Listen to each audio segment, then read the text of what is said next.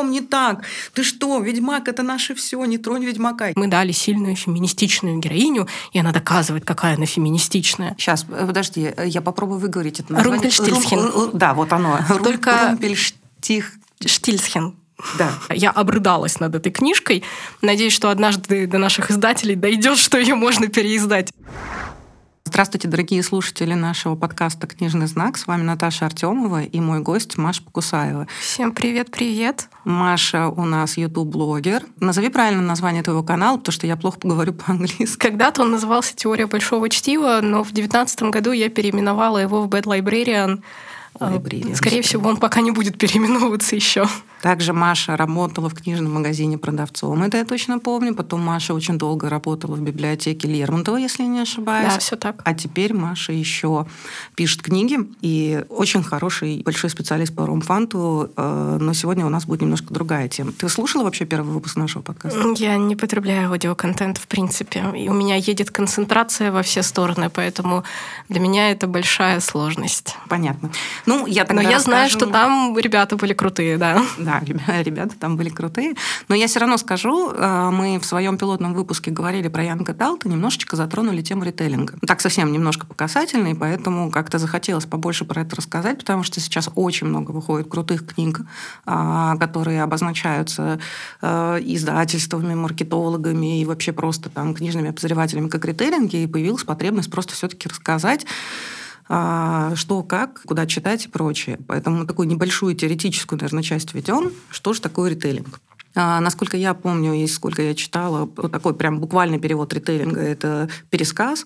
Но мне не очень нравится история с пересказом. Я предпочитаю переводить это как заново рассказанный, потому что вроде бы смысл тот же самый, а да, интонация немножко другая. Вот такого употребления слова ритейлинг как термина, наверное, он активно появился ну, совсем недавно. Ну, относительно недавно, потому что э, много было разговоров в году, наверное, в 17-м, Э, я точно знаю, что уже тогда издавалась Мариса Мейер, которая киберзолушка, и вот эта вот вся Янг Эдлтовая популярная очень серия как раз-таки ритейлингов сказочных. Вот. Но сейчас оно как будто бы получило новые обороты. Нил Гейман активно популяризировал. Вот у него есть э, рассказы.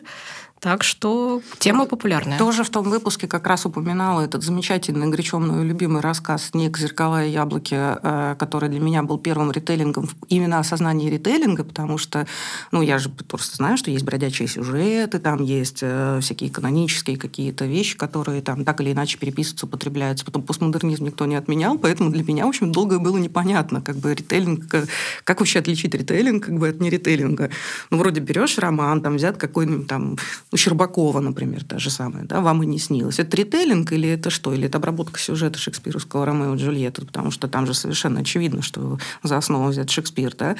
Вот. Но вот именно как ритейлинг я вот осознала на геймине, когда мне э, Гейман рассказал историю Белоснежки от лица, собственно, злой королевы, я такая, о, кажется, я начинаю понимать, что такое ритейлинг.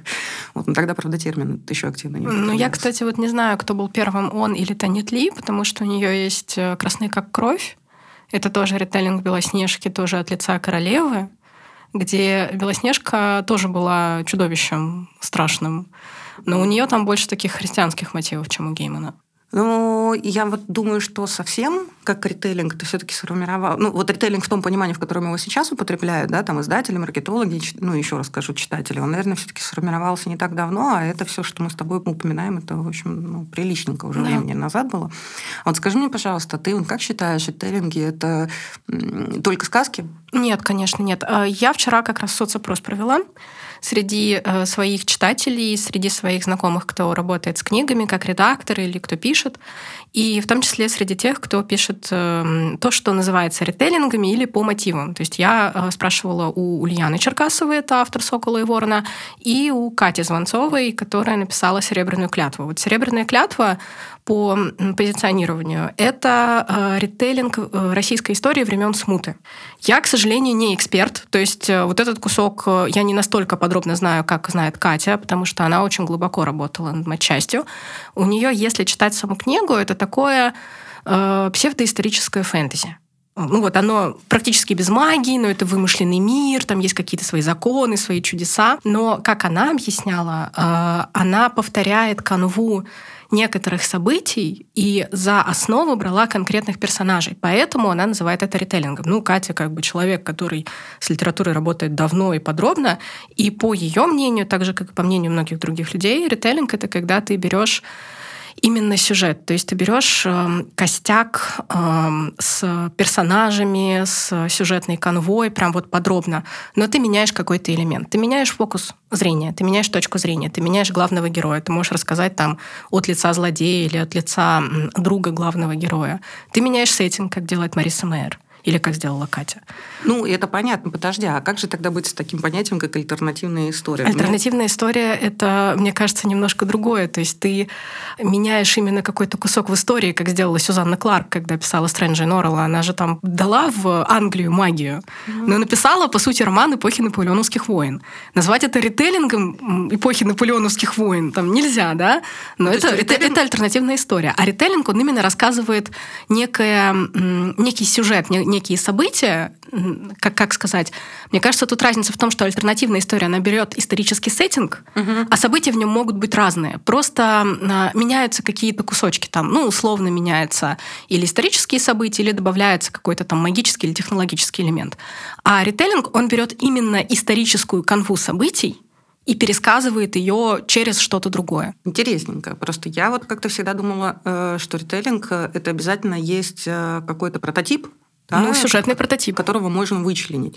Понятно, что со сказочными это делать проще всего, потому что ну, все эти знакомые с детства сказки, весь этот набор персонажей легче всего вычленять, и зачастую, по-моему, в современных ритейлингах там даже люди особо и, и не прячут их. То есть там вот красная шапочка, значит красная шапочка, русалочка, значит русалочка. Я читала тут «Дочь для волка», которая как раз была да. первой, по-моему, книжкой в серии ритейлингов, мне вообще не понравилась. То есть э, я не, не смогла. Мне кажется, что э, либо стиль написания не мой совсем был, либо что-то еще, но мне она прям тяжело шла. И я там как раз-таки красной шапочки увидела очень мало. Вот. Ну, это, наверное, та история, когда ритейлинг начинает уже, ну, то есть э, отходить куда-то в самостоятельное произведение, потому что по факту можно э, таким образом и «Волшебник изумрудного города» ритейлингом назвать, ну, там за основу взят, собственно, «Волшебник страны Оз», а потом это все родилось совершенно собственно, отдельную какую-то сагу, угу. отдельный цикл. Да, про, про сказки нашего детства промолчим. Там, что не сказка, то практически все ритейлинг. Но это, наверное, не совсем ритейлинг, это такая адаптация под страну. И... Ну да, так же, как было же несколько переводов Алисы в «Стране чудес», э, в том числе и таких попыток ее именно адаптировать под нас. Так что вполне возможно. Хорошо, тогда вернемся, значит, тем ритейлингам, которые у нас сейчас есть. Мне э, очень понравился, ну, это самый простой прием, наверное, в ритейлингах и часто используемый. Мне очень понравился э, прием реверс. Это когда ту же самую историю, вот прям слово в слово, да, и без изменения сеттинга, без изменения там каких-то вещей, просто тебе рассказывают от лица другого персонажа. А я помню, что первый раз я с этим столкнулась, э, когда читала рассказ, к сожалению, уже не помню, кого из фантастов, был такой сборник в азбуке «Новые герои», и я читала историю среднего сына, я я, очень сильно смеялась, потому что обычно это было, собственно, кот в сапогах. И понятно, что первому досталось все, а младшему достался кот в сапогах, про которого и прошло повествование. А история среднего сына, которому достался осел, в общем, никак не раскрывалась в, в истории. А для меня это было совершенно восхитительно. Я читала историю этого среднего сына, и, и, и это было просто прекрасно. И вот этот реверс довольно часто используется, насколько я понимаю, во многих произведениях, когда тебе просто ту же историю, но рассказывают по-другому.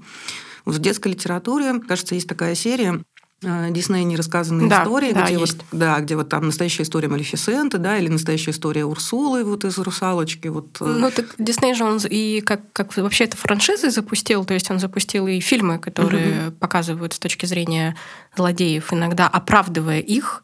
Мне кажется, не всегда это может быть. А вот, кстати, вопрос. Э, мультфильм «Анастасия» — ритейлинг «Анастасия» или произведение по мотивам?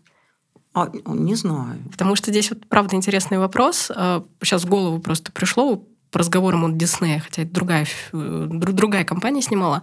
Они же взяли историю Анастасии Романовой как легенду, но они ее перенесли в такой немножко выдавильный стиль, и добавили туда магию. Нет, наверное, это все-таки не ритейлинг, это скорее э, просто ну, взяли... По мотивам. По да. Мотив, по, да, вот по мотивам, потому что довольно часто бывает сложно вычленить вот это по мотивам. А, таких вещей очень много встречается. И вот, вот это, кстати, путает очень много людей. Вот это ритейлинг или это по мотивам? Ну, вот мы вчера пришли к выводу, что по мотивам это когда ты берешь просто какие-то кусочки. Mm. То есть ты можешь э, взять персонажей э, русских сказок, написать фэнтези любого жанра, там от темного до э, юмористического или романтического. Вот. Но это не будет ритейлинг этих сказок. Это будет ну, фэнтези, вдохновленные сказками. Вот у Эксмо сейчас вышла песня «Чудовищ» Насти Андриановой. Они очень ее позиционируют как ритейлинг, но я пока еще не добралась там до нее основательно, я начала читать. У нее очень сказочный стиль, у нее вот этот вот мотив трех братьев, которых отец отсылает, чтобы они принесли ему чудеса всякие. Но э, он не пересказывает конкретную сказку, он просто берет набор сказочных тропов и делает такое вот фэнтези, которое активно использует образы и сюжеты русских сказок, но не один конкретный. Я, кстати, с э, дорогой Венди то же самое столкнулась, потому что я вот э, тоже, когда смотрела подборки различные, везде дорогая Венди позиционируется как ритейлинг, да, такой очень, ну, суровенький, жестенький. Я начала когда читать, такая думаю, а где тут ритейлинг-то, собственно? Там Венди выросла, пацаны выросли, ее э, там Первая мировая закончилась, ее заключили в психушку братья, которые... Ну да, как продолжение. Скорее. Это скорее, да, это вот, вот эти самые по мотивам, когда это уже такое вполне себе логичное, закономерное продолжение истории, когда все выросли, а нужно как-то героев вернуть в их прошлое, да, еще раз пережить и закрыть эти гештальты, которые не были закрыты. У Брома есть э, попытка переосмыслить Питера Пэна, а, Похититель, Похититель детей, детей угу. да. Я бы тоже не сказала, что там прям именно ритейлинг, потому что он не касается сюжета самого Питера Пэна как классического такого произведения, да. Но он берет вот этот вот сюжет похищения детей, причем детей потерянных, и его на свой лад переосмысляют. Мне кажется, это тоже больше по мотивам, потому что он туда еще запихнул все эти языческие мифы, вот это вот все. Угу. Очень интересная компиляция. Да, стало еще сложнее. Да, ну, академического какого-то определения у нас пока нет, так же, как и Янка Эдлта, насколько я помню. Ну, это не только у нас. Ну, Его да. академического определения нет ни у кого. Каждый старается как может определить и сформи... Э, э, сформировать, вот, э, собственно, определение термина ритейлинг. Поэтому понятно, что все, что связано со сказками плюс-минус, там как-то больше укладывается в это понимание, поэтому большая часть людей все-таки считывает ритейлинг именно как пересказ сказок. Такие новые сказки на старый лад. Э, нет, наоборот, старые сказки на новый да, лад. Да, да. Опять же, вопрос у того же Пратчета есть э, этот эм, попытка пересказа, э, господи, Морриса и его ученые грызуны. А, ну это Гамельский Да, да, да. И у него же есть прекрасная пародия в цикле, в цикле про ведьм, пародия на призрака оперы. Угу. То есть, опять же, вопрос. Это, это были ритейлинги или это были не ритейлинги? Да, Гамельский крысолов это, скорее всего, таки был бродячий сюжет. Ну да. И то есть это еще одна терминология, она, она, слава богу, уже давно существует. А, это все-таки а, какой-то зафиксированный уже, можно сказать, канонический сюжет, который так или иначе переходит там в разные страны, в разные культуры а, и повторяется, обрастая, может быть, какими-то другими способностями. Угу, Я думаю, что это просто тема для другого подкаста. Как, ну да, тут, что там Тут, можно много чего тоже. Тут, на самом деле все так вот переплетено очень тесно, потому что бродячих сюжетов в принципе много. И там у каждой сказки есть какое-то количество сюжетов, в которых она может существовать. Но есть нечто, что воспринимается нами как некий канон. Угу. Вот. И вот от него уже все вот это строится. Я когда начала готовиться, я помню, что я все-таки начала читать Марису э, Мейер.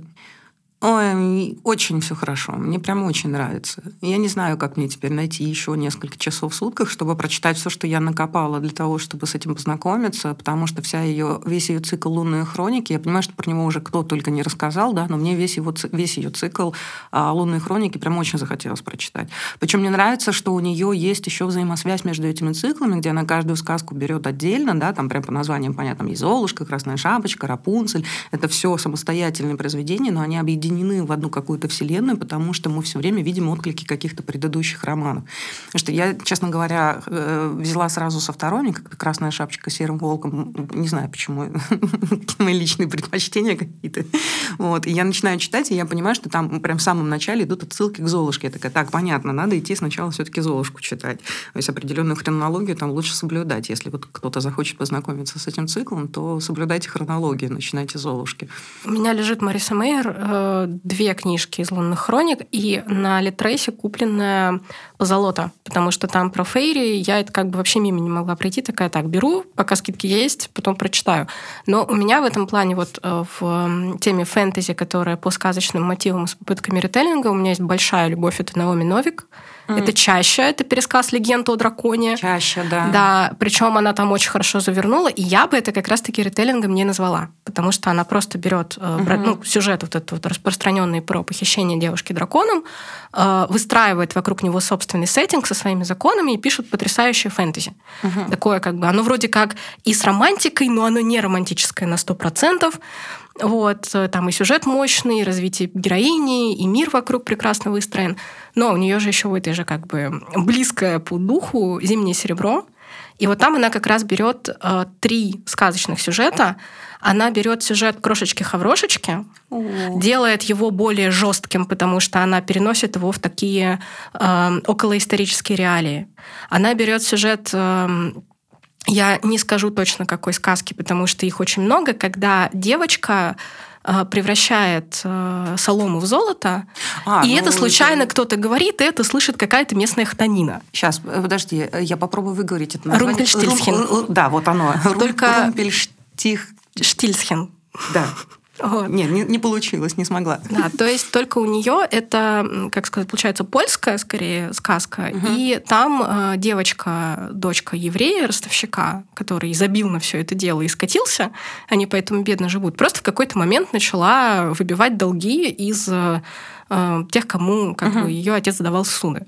Вот. И потом она похвасталась, дескать, вот я могу превращать серебро в золото. И к ней пришла местная хтонина, принесла ей волшебное серебро и сказала, тебе ну, нужно, чтобы ты мне дала золото, потому что ну, человеческое золото там им было нужно. Вот. И третья девушка, у нее там получается сюжет, когда ее выдают замуж за какого-то такого правителя, про которого там ходят слухи, что он чуть ли не чудовище, то есть там такой аналог красавицы и чудовища или чего-то в этом духе.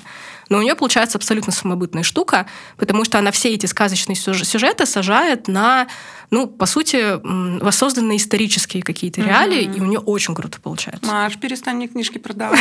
Я теперь опять хочу.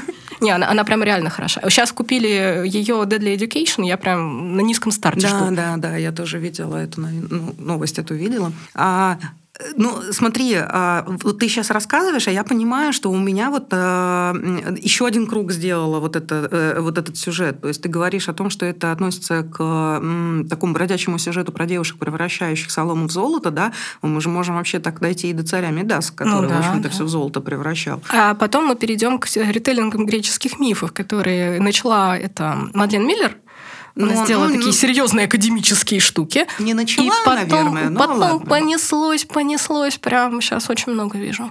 Ну, э, я фэнтези много начала видеть, вот таких вот всяких интерпретаций интересных, где встраивается греческая мифология. Ну, то есть э, мне, наверное, песня Хила кажется, что это не совсем... Э, а хотя нет, кстати, вполне укладывается в концепцию ритейлинга, да. причем с реверсом. Угу. Там же рассказываются все те же самые события, только от лица э, другого героя.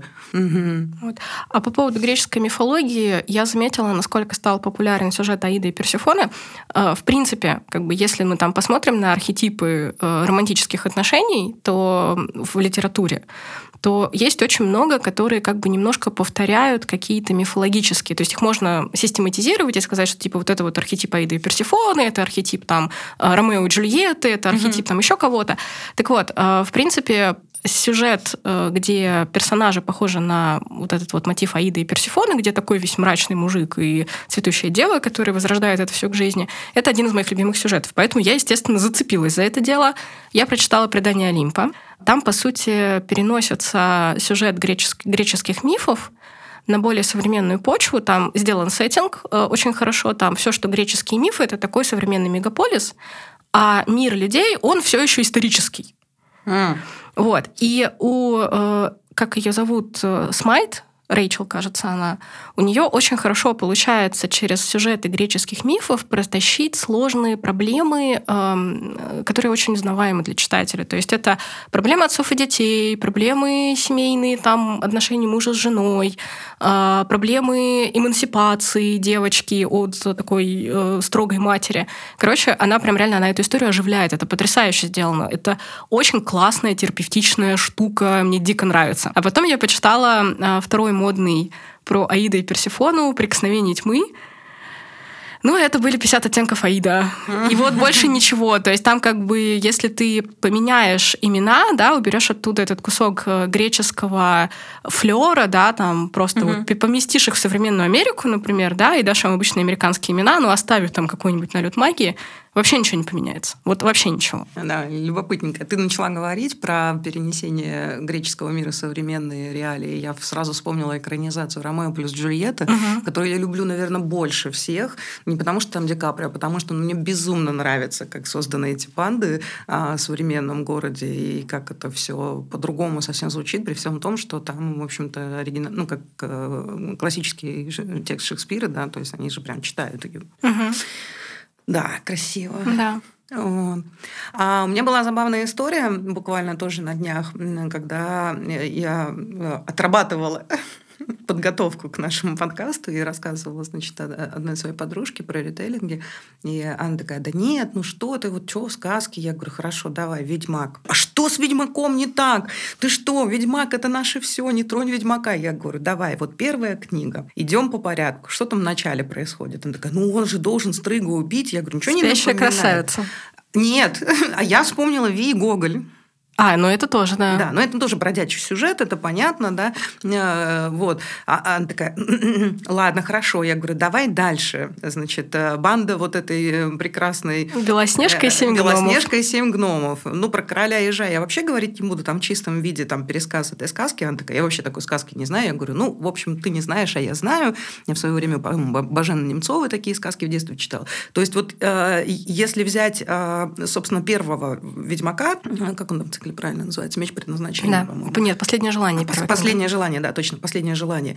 Вот. Э, он же состоит вообще весь из э, таких небольших рассказов, э, потому что когда Сапковский вообще начинал это писать, все начиналось с одного рассказа, который он писал на какой-то конкурс.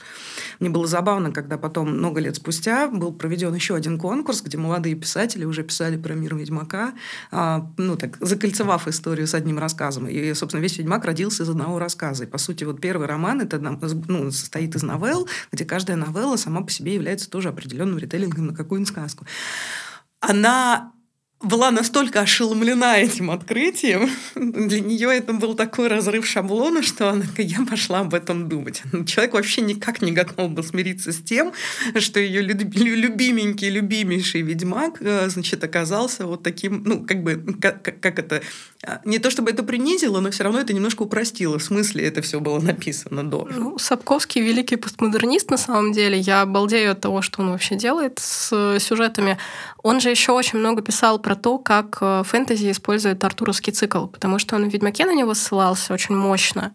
Вот, там уже чем дальше в лес, тем больше вот, этих, вот, вот этого всего проявляется. Но у него, по-моему, есть еще целый сборник статей, где он рассказывает про то, э, как мы в фэнтези используем элементы артуровского цикла. А у меня недавно была лекция по истории религии, где нам рассказывали, как, в принципе, э, собирался артуровский цикл, чтобы стать таким иконой куртуазности для рыцарей, и как вокруг него строился библейский миф благочестивости. Подожди, я, я сейчас добавлю просто. Ну, ага. Это мы с тобой разговариваем, для слушателей наших Артуровский цикл, он же артурианский, да, это цикл про короля Артура и рыцарей круглого стола. Правильно? Да, да, он самый. Вот. То есть от Кертьена до Труа до Томаса Мэллори и дальше. Вот. А у Сапковского есть еще интересная вещь, тоже к вопросу о ритейлингах. У него есть пересказ Алисы в стране чудес, Ой, да который ладно. называется Золотой полдень. Я обожаю эту вещь. Это пересказ Алисы с точки зрения чеширского кота. Ой, Маша. И это потрясающий юмор, потому что он умудрился... Э, это не детская, сразу скажу, вещь, то есть там прям такие конкретные махровые взрослые шуточки. Не, ну давай начнем с того, что Алиса тоже как бы не ну, совсем да, детская да. вещь. Вот. И э, у него получается, что «Страна чудес» — это место, куда попадают люди на грани жизни и смерти, э, чаще всего под воздействием каких-то веществ. То есть это либо шаманы, либо наркоманы, либо вот Алиса, она случайно э, выпила слишком много лекарства и ее унесло. Вот. И э, как бы вот чеширский кот там лежит и случайно ее видит. И он сначала думает, ну она сюда попала, ну она все, она пропала. А она начинает ему что-то там отвечать, вот, и в итоге он ее выручает. Вот. И там он вплел и отсылки к викторианской эпохе, как к каким-то ее проблемам вроде тех же токсичности лекарств, которые давали детям, и проблему дедушки Фрейда и его интерпретации, и там какие-то вот связи уже с тем, что будет в современном мире, когда там чеширский кот, Кэрол, встречаясь с Кэролом, он ему почти напрямую говорит, что типа вот вас в будущем у вас будет вот такое, такое, такое. Я обожаю. Я этот рассказ читала просто безумное количество раз. Наверное, люблю даже больше, чем «Ведьмака». Интересненько, надо будет тоже прочитать. Я не слышала про такой рассказ. А, вернемся, значит, э, к самым популярным сюжетам, которые, наверное, сейчас больше всего вообще на полках. Uh-huh. Ну, именно вот из сказок. Это все-таки Золушка, Красная шапочка, насколько я понимаю. Uh-huh. Потому что я очень много видела красных шапочек. Мне кажется, там можно целую коллекцию собрать. А еще, э, пожалуй, Питер Пен, наверное, тоже такой вот да, да. много варьируемый, множество можно назвать. А чуть хуже русалочка, и дальше все пошло по нисходящей, то есть там уже какие-то единичные такие истории. Вот это как вот я подумала, а, может быть, это в том числе закрытие каких-то своих гештальтов, но ну, не просто же человек берет любимую сказку и начинает его, ее как-то переделать. Что-то ему в этой сказке не нравится, или что-то он считает недопонятым, недорассказанным, ну, потому что, а как еще объяснить, что вот именно вот эти, э, скажем, четыре, например, а, ну, Алиса, кстати, да, еще про Алису тоже есть, угу. приличненько так уже ритейлингов, почему вот именно эти сюжеты становятся такими популярными, что там можно прям отдельные линейки уже составлять. Все про. Золушку, все про Алису, там все про Питера Пэна. А, мне кажется, что, во-первых, да, то есть это какая-то а, популярность самого сюжета среди людей, потому что та же Золушка, например, это вообще универсальный сюжет, его можно куда угодно запихнуть. Хочешь ритейлинг, хочешь ром- романтику, хочешь там, не знаю, просто фэнтези. Вот. А э, потом уже идет еще какое-то влияние массовой культуры. Потому что была же American Маги Элис, которая Алиса игра угу. темненькая, угу. страшная, а обожаю тоже. Она очень мощно повлияла на массовую культуру. Mm-hmm. И, допустим, тот же ритейлинг «Дорогая Венди», который э, ты упоминала, э, он очень похож на эту игру. То есть mm-hmm. я, я его начинала читать, там прям видно, что вот местами он по вайбу очень сильно напоминает. Вот. А потом, не знаю, какие-то сами по себе друг, другие произведения, которые это дело популяризировали. Мы с тобой забыли упомянуть одну важную вещь. Мы забыли mm. упомянуть uh, Once Upon a Time, однажды в сказке сериал. Вот, который, мне кажется, во многом на ритейлинге повлиял uh, на их популярность. Ну да, да, да. Ты, ты абсолютно права, ты просто сейчас сказала, я такая думаю, боже мой, мы же его смотрели просто бесконечно, этот сериал. Ну, я где-то на третьем сезоне бросила, вот, так что, ну, но все равно он, он был очень популярен, он до сих пор популярен. И он как раз, как мне кажется, то есть потому что я вижу там в каких-то анонсах, в каких-то цитатах, в образах, а, мне кажется, он во многом повлиял на вот этот вот э, движ ритейлингов, вот, в том числе даже на какие-то э, интерпретации, которые у них есть. Ты меня просто вообще сейчас сбила, я, я пошла мысленно пересматривать сериал. Потому что, ну, то, что сказкам пытаются дать дальнейшую жизнь, это понятно, да, потому что, ну, ну мы растем на них, да, э, мы формируем какие-то свои э, архетипы и какие-то свои, э, может быть, правила поведения uh-huh. потом на том, какие сказки, да, читаешь в детстве. То есть, в общем-то, это достаточно такая формирующая вещь. И то, что люди хотят потом продолжать свои любимые сказки, это совершенно очевидно. И независимо от того, там, книги, это фильмы, игры или еще что-то. Еще вспомнила, что когда ты стала говорить про «Однажды в сказке», я вспомнила, что у... А, есть целая серия комиксов, графических романов у Иллингема, сказки так, там... Фейблс. Э, да, да, да, да. Там, значит, э, собственно, все перенесено в современный мир, ну, примерно как вот у Нила Геймана в «Американских богах», э, где сказочные персонажи остаются сказочными персонажами, но, собственно, занимаются всей современной жизнью. И вот там, Белоснежка, Белоснежка с прекрасным принцем развелись, потому что последний изменил. Там очень какая-то есть смешная история с психотерапией чудовища из «Красавицы и чудовища», что когда он очень сильно ревнует, он начинает как раз превращаться вот в это самое чудовище. А совершенно очаровательно, это еще прекрасно нарисовано, и это действительно очень смешно и интересно читать, потому что это просто очень по-современному, но при этом, а, кстати, я считаю, что это ритейлинг. Да, мне кажется, это попытка а, посмотреть на сюжеты через современную более оптику, и это тоже совершенно нормально для человека, потому что мир меняется, обстоятельства меняются, и иногда хочется на вот такие привычные сюжеты посмотреть уже с точки зрения того мира, в котором ты существуешь. Мне, кстати, недавно попадался у мифов, как раз выходит сейчас несколько интересных книг. У них выходил э, ритейлинг «Рапунцель», моя темная королева, она у меня стоит просто. Я узнала, что э, девушка, которая ее написала, Кристина Т., она вдохновлялась в том числе Гейманом и моим рассказом «Чудовище». И я такая, вау. Вот. И у них выходил э, ритейлинг Джейн Эйр «Среди проклятых стен», вот что-то вроде там феминистское пересказ Джейн Эйр в таком немножко фантазийном сеттинге. Вот мы его пытались читать в книжном клубе. Я не добралась, как человек, который в октябре, в принципе, выпал из культурной жизни. А девчонки мои, которые читали, они говорили, что не понимают, почему это ритейлинг, потому что вроде как взяты имена, Вроде как э, взята вот эта вот канва, когда девушка приезжает работать в поместье, там этот мистер Рочестер, но при этом э, бережного отношения к сюжету нет. И единственное переосмысление — это то, что вот мы дали сильную феминистичную героиню, и она доказывает, какая она феминистичная. Вот.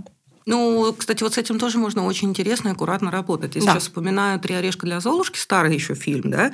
В общем-то, та же самая Золушка, но ведь там же как раз очень аккуратно и очень корректно показана феминистическая линия. Золушка-то там вполне себе да, абсолютно да. самодостаточная, самостоятельная, даст фору еще там, многим принцам вперед а, и сама кует свою судьбу. И я не знаю, я, конечно, в детстве этого не знала и не считывала эту историю, но все-таки до сих пор это, наверное, ну, самая моя любимая да. вообще я, я понимаю понимаю, мы ее в прошлом году на Новый год пересматривали. да, раз. да. Ну, там прекрасная музыка еще такая, и такие наряды красивые. Вот. А, давай, наверное, мы попробуем э, все-таки закруглиться и э, подвести такой некий итог. То есть, э, еще раз, э, ритейлингом может быть все, что угодно, э, и сказка, и не сказка, исторический да. роман.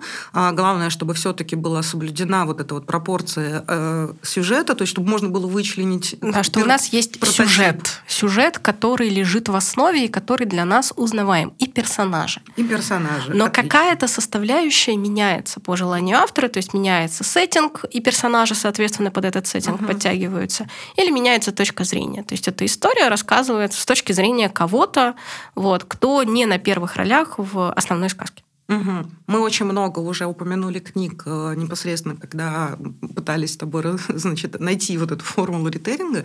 Но все равно, может быть, у тебя есть еще какая-то дополнительная рекомендация? Вот что точно нужно прочитать, чтобы понимать, что это ритейлинг? Ой, я сейчас сходу не вспомню, честно говоря. Ну, про Марису все. Э, Мариса Мейер, да, да можно попробовать Наоми Новик, угу. можно попробовать обязательно, обязательно надо попробовать Геймана «Снег, зеркало, яблоко» и Танит Ли «Красная как кровь». Я не помню, чтобы она вообще переиздавалась, из-за чего я сильно жалею жалею, потому что в прошлом году прочитала ее «Серебряного любовника», у меня просто вот... Я, я обрыдалась над этой книжкой.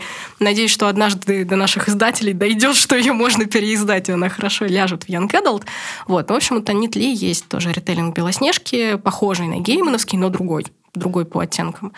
Вот. А, я бы, наверное, еще посоветовала а, попробовать почитать то, что Сапковский пишет не в плане художки, а у него есть э, книга, по-моему, она называется «Нет золота в серых горах». Угу. И вот он там тоже этих вещей касается, и довольно-таки неплохо. Угу. И Нет. «Серебряную клятву» Екатерины Звонцовой. Ну, это я уже все, я уже тоже себе записала, но тут уже все галочки поставлены. А я бы, наверное, со своей стороны еще сказала, что есть целая э, достаточно большая тоже уже линейка серии книг Кристины Генри. Там прям тоже все в названии все понятно. Ну, там и на обложках понятно, там и Алиса есть, и Рапунцель есть, и Питер Пен есть. И Русалочка. И, Русалочка, да, есть.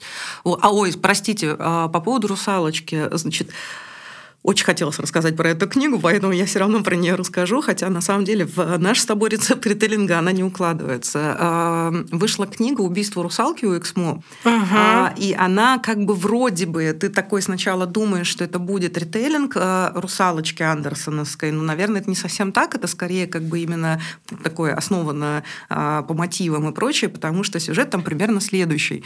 В порту находят убитую проститутку, и последняя, с кем она вообще встречалась и с кем ее запомнили, это был, собственно, Ганс Кристиан Андерсен, который к ней приходил. И для того, чтобы доказать, э, что он не причастен, э, собственно, к убийству этой девушки, он должен расследовать э, преступление. То есть мы получаем себе такой вот, ну, очень довольно мрачный детектив, и при этом, при этом еще и рассказывается, как он, собственно, написал свою «Русалочку». То есть вся вот эта вот история с расследованием убийства этой девушки, она в результате потом переродилась в написанную им сказку «Русалочки». Но я сразу хочу предупредить, это очень, а, а, как это сказать, очень натуралистичное на самом деле повествование, потому что если вы будете думать, что там так понятно написано, ну где-то там, значит, вот была такая девушка легких нравов там или еще что-то, нет, там очень подробно описывается, как они живут, как к ней ходят гости, что они там с ней делают и прочее, и прочее, потому что там с самого начала рассказывается вот прям а, буквально последние часы жизни до ее убийства, и это такое, ну как бы, если вы, скажем так, не любите такого реалистично натуралистичного повествования, то лучше, наверное, просто и не браться это читать. Хотя книга очень крутая, мне нравится. Я, к сожалению, не успела ее еще дочитать. Я вот пока еще не знаю, что там дело закончится. Но это очень интересно читать. Я про нее слышала. Как раз-таки тоже человек, который читал, говорит, так мерзко, так мерзко, но так круто. Это очень круто написано, правда, и очень хорошо переведено, но, но из-за вот этих вот натуралистичных подробностей э, ты действительно, ты, ты такой, боже, нет, пожалуйста. Ну, там не настолько мерзко, конечно, там нету такого прям подробнейшего описания вспарывания живота или какого-нибудь фарша, нет. Но, да, наверное, Я вспоминаю Фейбера. Багровый лепесток да, да, да, я тоже его... Я, кстати, когда начала читать э, эту книгу, я тоже вспомнила в первую очередь «Багровый лепесток и белый», где вот буквально первые главы жизни проститутки-конфетки, вот это викторианское, ну, это викторианский, получается, да, тоже период роман, а, где вот э, подробно описывается процедура гигиены после каждого клиента, я прям умерла. Я даже не знаю, как это вообще читать и советовать, хотя роман совсем о другом да. и написано совсем по-другому. Ну что, э, Маш, спасибо тебе, да, что ты пожалуйста. пришла к нам. Я буду очень э, ждать тебя к нам в гости еще и обязательно поговорить еще на всякие интересные темы э, с тобой и посоветовать и рассказать, может быть, про много интересных книг. Мы, как всегда, сделаем список книг, которые мы сегодня упоминали, а, и обязательно его выложим. А, читайте книги, открывайте для себя новые жанры. До встречи в новых подкастах. Всем пока. Всем пока. thank you